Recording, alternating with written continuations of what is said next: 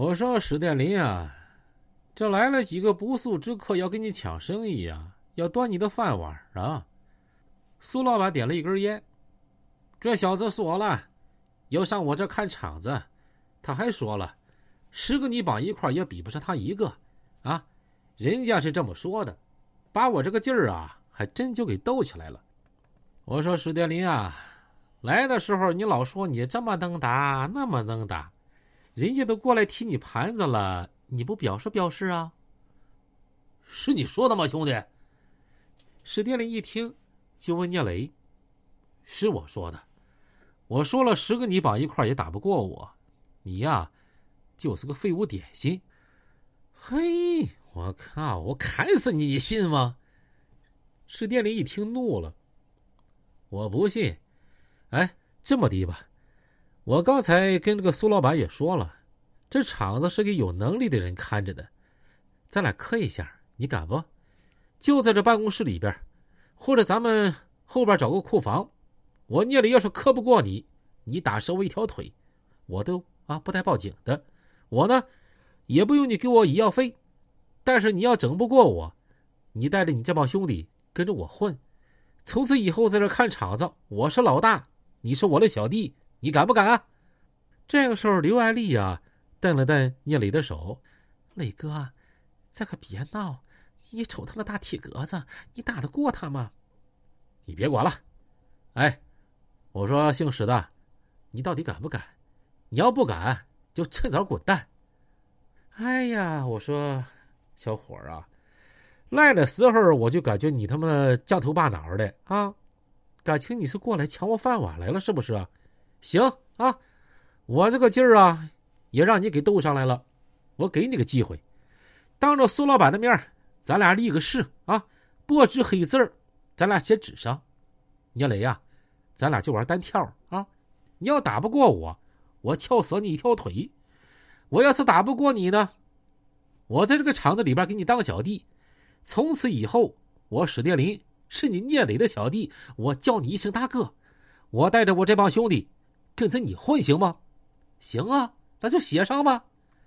当时把纸啊印啊拿上来，歘歘歘一写，二人手印啪啪一按。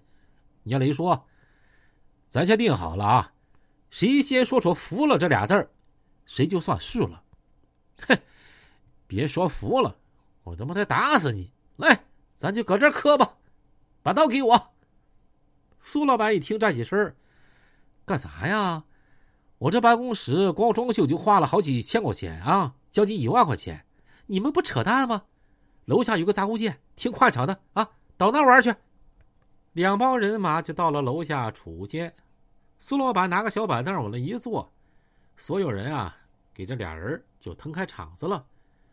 聂磊就问：“咱们怎么能啊？是拿刀啊，还是拿啥呀？”哼，别拿刀了，拿刀的话我怕我砍死你。咱们啊。就拳头巴掌，哎呀，你这咋这么狂呢？我说你个小伙儿啊，你是真不知道死字是怎么写的呀？我今天啊就教教你怎么写。史殿林把外套啪的一扔，露出一个紧身的白色小 T 恤。呵，拿大肌肉筷子啪啪一动，大拳头嘎嘣一攥。江源一看，完喽，不比不知道，一比吓一跳啊！那聂磊的小体格和史殿林一比，那就跟个病秧子似的。聂磊也把身上衣服脱了，没有肌肉块也没有摆任何架子啊，就纹丝不动的站着。史殿林说：“那我可要开始了哈，兄弟，来吧！”史殿林啪啪往上一上，哼，我锤死你！这左手啊就奔着聂磊脖子掐去了，紧接着右手大拳头朝着聂磊眼眶啊就上去了。眼瞅着要被锁喉了，聂磊一个小滑步躲开了。史殿林顺势一个肘子，就朝着聂磊前胸怼去。聂磊躲过第一下，没躲过第二下，他双手往前胸一挡，史殿林的大胳膊肘子啪的一下，隔着聂磊的双臂打在前胸位置。聂磊闷哼一声，当当当往后退了好几步。紧接着，史殿林一个飞起波棱盖朝着聂磊胸口啊又顶了过来。聂磊当时一瞅，完了，想躲也躲不了了。俩胳膊往上一挡，算是硬扛下了。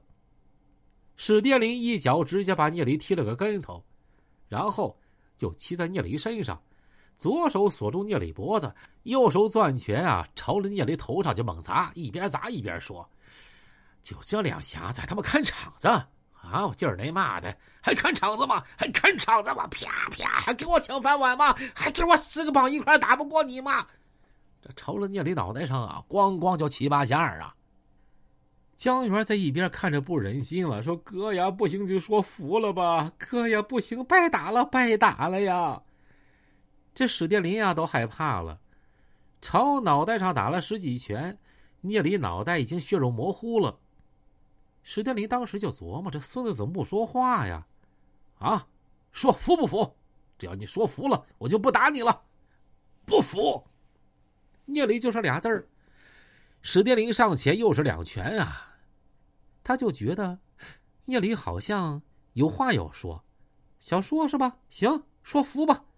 史殿林把耳朵凑到聂磊嘴边啊，就听聂雷说呀：“服你妈了个逼呀！”嘿，史殿林一听，孙子你还骂人啊？这朝着聂磊脑门啊，咣咣又是两拳。就你这个样，跟个小兵秧子似的，你打得过谁呀？你还看场子？我还十个绑一块打不过你一个。苏老板一瞅啊，不能这么打了，这么打脑浆子不给打出来啊？是不是啊？苏老板站起身说：“行了，行了，行了，他不说服了，我也不让他说了。你再这么打下去，把他打死了。行了，行了，回去，回去吧，哈！我让凤玉啊，把聂磊整回去。店里啊，还是史殿林在这好好看场子啊。行了，你别跟他一般见识了。”史殿林好不容易找了个台阶儿，哼，还不服气？要不是苏老板替你说话，我今儿啊，我就打死你！刘凤玉和江源过来把聂磊扶起来，聂磊呀，摇摇晃晃站起身儿，还没打完呢，跑啥呀？来呀，接着干呢！我还没服呢，咱按照契约办事儿啊！